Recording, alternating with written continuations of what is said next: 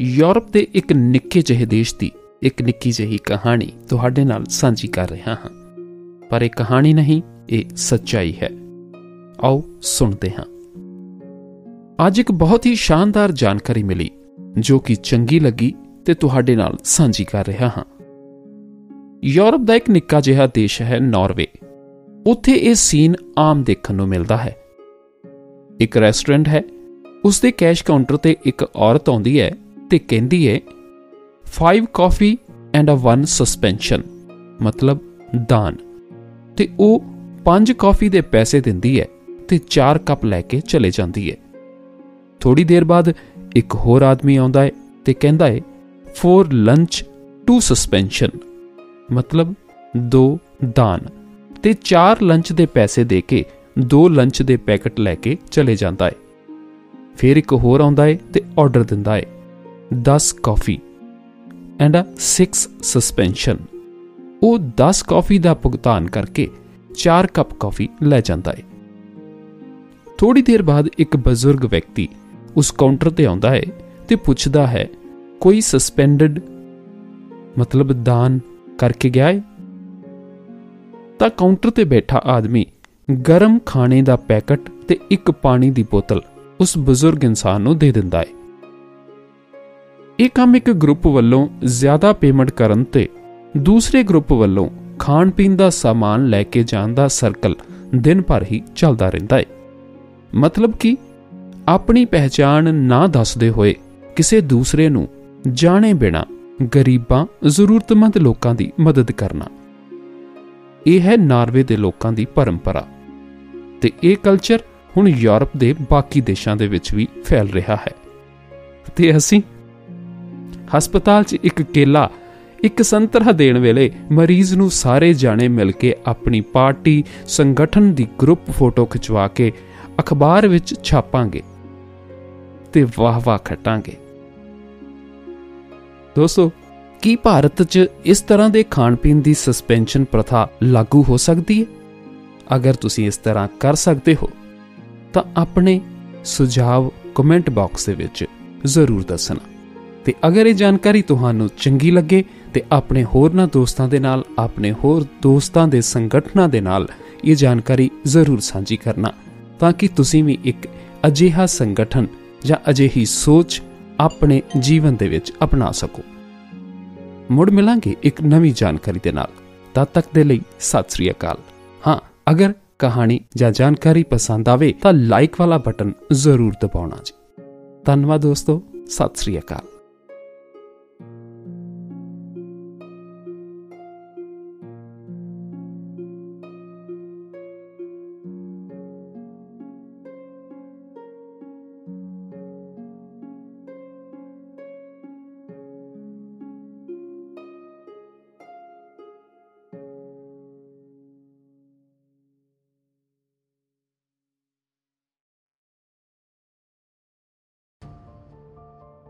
ਸਾਡੇ ਪੰਜਾਬ ਵਿੱਚ ਜਿੱਥੇ ਕਦੇ ਪੰਜ ਦਰਿਆ ਵਗਦੇ ਸੀ, ਉਸ ਪੰਜਾਬ ਵਿੱਚ ਅੱਜ ਨਸ਼ੇ ਰੂਪੀ ਛੇਵੇਂ ਦਰਿਆ ਦਾ ਹੜ ਆਇਆ ਹੋਇਆ ਹੈ।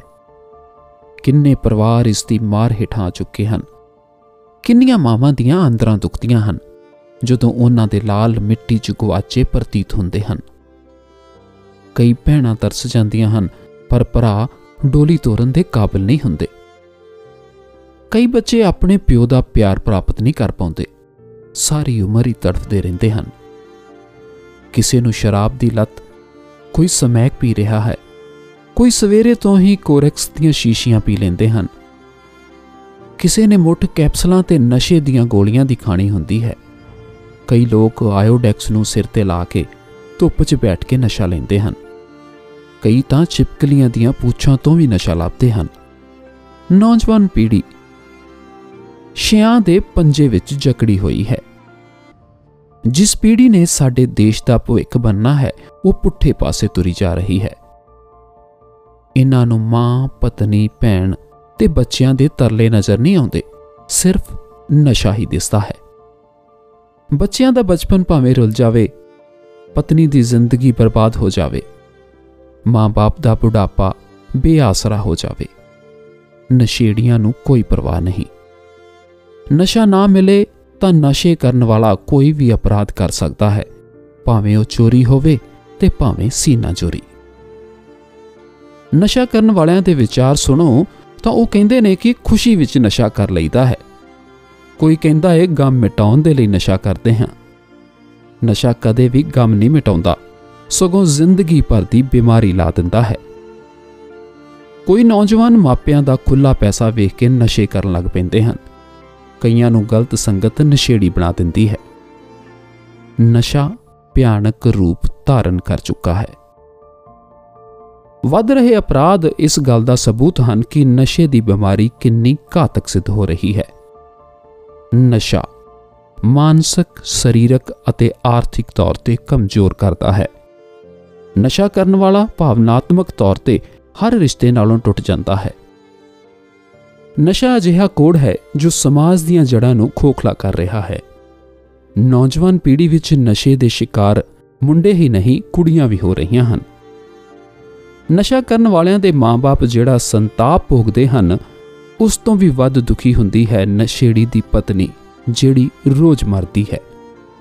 ਕਈ ਵਾਰੀ ਮਾਪੇ ਨਸ਼ੇ ਕਰਨ ਵਾਲੇ ਪੁੱਤ ਦਾ ਵਿਆਹ ਕਰਕੇ ਛੁੱਟ ਜਾਂਦੇ ਹਨ ਤੇ ਮੁਸੀਬਤ ਵਿੱਚ ਵਿਚਾਰੀ ਪਤਨੀ ਇਕੱਲੀ ਚੱਲਦੀ ਹੈ। ਨਿਤ ਦਾ ਕਲੇਸ਼ ਬੱਚਿਆਂ ਦੀ ਮਾਨਸਿਕਤਾ ਨੂੰ ਵੀ ਠੇਸ ਪਹੁੰਚਦੀ ਹੈ। ਨਸ਼ੇ ਦੀ ਵਗਦੀ ਹਨੇਰੀ ਕਈ ਪਰਿਵਾਰਾਂ ਨੂੰ ਆਪਣੀ ਲਪੇਟ ਵਿੱਚ ਲੈ ਚੁੱਕੀ ਹੈ ਤੇ ਸ਼ਾਇਦ ਹੀ ਕੋਈ ਅਜਿਹਾ ਪਰਿਵਾਰ ਹੋਵੇ ਜਿਹੜਾ ਇਸ ਤੋਂ ਬਚਿਆ ਹੋਵੇ। ਇਹ ਅਜਿਹੀ ਦਲਦਲ ਹੈ ਜਿਸ ਵਿੱਚ ਵੜਨਾ ਤਾਂ ਸੌਖਾ ਹੈ, ਪਰ ਇਸ ਦੇ ਵਿੱਚੋਂ ਨਿਕਲਣ ਦੇ ਲਈ ਬਹੁਤ ਵੱਡਾ ਜਿਗਰਾ ਚਾਹੀਦਾ ਹੈ। ਗਲੀਆਂ 'ਚ ਨਸ਼ੇ ਕਰਕੇ ਡਿੱਗੇ ਨੌਜਵਾਨ ਵੇਖ ਕੇ ਕਲੇਜਾ ਮੂੰਹ ਨੂੰ ਆਉਂਦਾ ਹੈ। ਮਨ ਇਹ ਸੋਚਣ ਲਈ ਮਜਬੂਰ ਹੋ ਜਾਂਦਾ ਹੈ ਕਿ ਕਿਹੋ ਜਿਹੇ ਦਿਨ ਵਿੱਚ ਮਾਂ ਨੇ ਇਸ ਨੂੰ ਜਨਮ ਦਿੱਤਾ ਹੋਵੇਗਾ। ਇੱਕ ਦਿਨ ਸਕੂਲ ਜਾਂਦਿਆਂ ਹੋਇਆ ਮੈਂ ਬੱਸ ਵਿੱਚੋਂ ਇੱਕ ਨੌਜਵਾਨ ਦੇਖਿਆ ਜੋ ਅੰਮ੍ਰਿਤਧਾਰੀ ਸੀ ਤੇ ਚੰਗੇ ਕਰਦਾ ਸੀ, ਪਰ ਤਲੀ ਤੇ ਤੰਬਾਕੂ ਦੀ ਪੁੜੀ ਰੱਖ ਕੇ ਖਾ ਰਿਹਾ ਸੀ। ਜੀ ਤੇ ਕੀਤਾ ਕਿ ਕਹਿ ਦੇਵਾਂ? ਆਪਣੇ ਸਿੱਖੀ ਸਰੂਪ ਦੀ ਤਾਂ ਲਾਜ ਰੱਖੋ। ਕਿਸੇ ਵਿਆਹ ਸ਼ਾਦੀ ਮੇਲੇ ਵਰਗੇ ਪ੍ਰੋਗਰਾਮ ਵਿੱਚ ਅਜਿਹੇ ਨੌਜਵਾਨ ਜ਼ਰੂਰ ਮਿਲਣਗੇ। ਜੋ ਨਸ਼ੇ ਵਿੱਚ ਪੂਰੀ ਤਰ੍ਹਾਂ ਧੁੱਤ ਹੋਣਗੇ। ਨਸ਼ੇ ਵਰਗੀ ਬਿਮਾਰੀ ਤੋਂ ਮੁਕਤ ਹੋਣ ਦੇ ਲਈ ਚਾਹੀਦਾ ਹੈ ਕਿ ਸਮਾਜਿਕ ਮੁਹਿੰਮ ਸ਼ੁਰੂ ਕੀਤੀ ਜਾਵੇ। ਨਸ਼ਾ ਮੁਕਤੀ ਕੇਂਦਰ ਖੋਲੇ ਜਾਣ, ਨਸ਼ਾ ਕਰਨ ਵਾਲਿਆਂ ਨੂੰ ਚੰਗੀ ਕਾਉਂਸਲਿੰਗ ਦੇ ਕੇ ਨਸ਼ੇ ਦੇ ਖਿਲਾਫ ਪ੍ਰੇਰਿਤ ਕੀਤਾ ਜਾਵੇ। ਮੈਡੀਕਲ ਸਟੋਰ ਜੋ ਨਸ਼ਾ ਵੇਚਦੇ ਹਨ, ਉਹਨਾਂ ਨੂੰ ਸਖਤੀ ਨਾਲ ਕੰਟਰੋਲ ਕੀਤਾ ਜਾਵੇ। ਸਖਤ ਸਜ਼ਾਵਾਂ ਦਿੱਤੀਆਂ ਜਾਣ। ਨਸ਼ਾ ਵੇਚਣ ਵਾਲਿਆਂ ਤੇ ਪੂਰੀ ਕਾਨੂੰਨੀ ਕਾਰਵਾਈ ਹੋਵੇ ਤਾਂ ਕਿ ਹਮੇਸ਼ਾ ਤੋਂ ਹੀ ਮਾਸੂਮ ਜ਼ਿੰਦਗੀ ਦੇ ਨਾਲ ਖਿਲਵਾੜ ਕਰਨ ਤੋਂ ਤੌਬਾ ਕਰ ਸਕਣ। ਸਮਾਜਿਕ ਸੰਸਥਾਵਾਂ ਨੂੰ ਇਸ ਬੁਰਾਈ ਨੂੰ ਜੜੋਂ ਪੁੱਟਣ ਦੇ ਲਈ ਥਾਂ-ਥਾਂ ਸੈਮੀਨਾਰ ਲਗਾਉਣੇ ਚਾਹੀਦੇ ਹਨ। ਨਸ਼ੇ ਦੀਆਂ ਬੁਰਾਈਆਂ ਨੂੰ ਘਰ-ਘਰ ਜਾ ਕੇ ਦੱਸਿਆ ਜਾਵੇ। ਨਸ਼ੇੜੀ ਦੇ ਮਨ ਤੇ ਅਜਿਹਾ ਪ੍ਰਭਾਵ ਪਾਇਆ ਜਾਵੇ ਕਿ ਉਹ ਆਪਣਾ ਇਲਾਜ ਕਰਵਾਉਣ ਦੇ ਲਈ ਤਿਆਰ ਹੋ ਜਾਵੇ। ਚੰਗਾ ਸਾਹਿਤ ਪੜਨ ਲਈ ਪ੍ਰੇਰਿਆ ਜਾਵੇ। ਨਸ਼ਾ ਕਰਨ ਵਾਲੇ ਦਾ ਪੂਰਾ ਖਿਆਲ ਰੱਖਿਆ ਜਾਵੇ, ਨਾ ਕਿ ਉਸ ਨੂੰ ਨਕਾਰਿਆ ਜਾਵੇ। ਸਗੋਂ ਉਸ ਦੀਆਂ ਗਲਤੀਆਂ ਤੇ ਬੁਰਾਈਆਂ ਨੂੰ ਮਾਫ ਕਰਕੇ ਉਸ ਦਾ ਜੀਵਨ ਸੁਧਾਰਿਆ ਜਾਵੇ। ਨਸ਼ਾ ਕਰਨ ਵਾਲਾ ਬੰਦਾ ਸਾਡੀ ਨਫ਼ਰਤ ਦਾ ਹੱਕਦਾਰ ਨਹੀਂ ਹੋਣਾ ਚਾਹੀਦਾ, ਕਿਉਂਕਿ ਉਹ ਵੀ ਇੱਕ ਤਰ੍ਹਾਂ ਦਾ ਭਟਕਿਆ ਰਾਹੀ ਹੈ। ਉਸ ਨੂੰ ਸਹੀ ਰਾਹ ਤੇ ਲਿਆਉਣ ਦੇ ਲਈ ਸਾਨੂੰ ਉਸ ਨੂੰ ਪਿਆਰ ਦੇਣਾ ਪਵੇਗਾ। ਮੈਂ ਹਾਂ ਤੁਹਾਡਾ ਦੋਸਤ ਤੇ ਹੋਸਟ ਆਰਜੀ ਰਾਜਵੀਰ ਕਾਲੇਕੇ।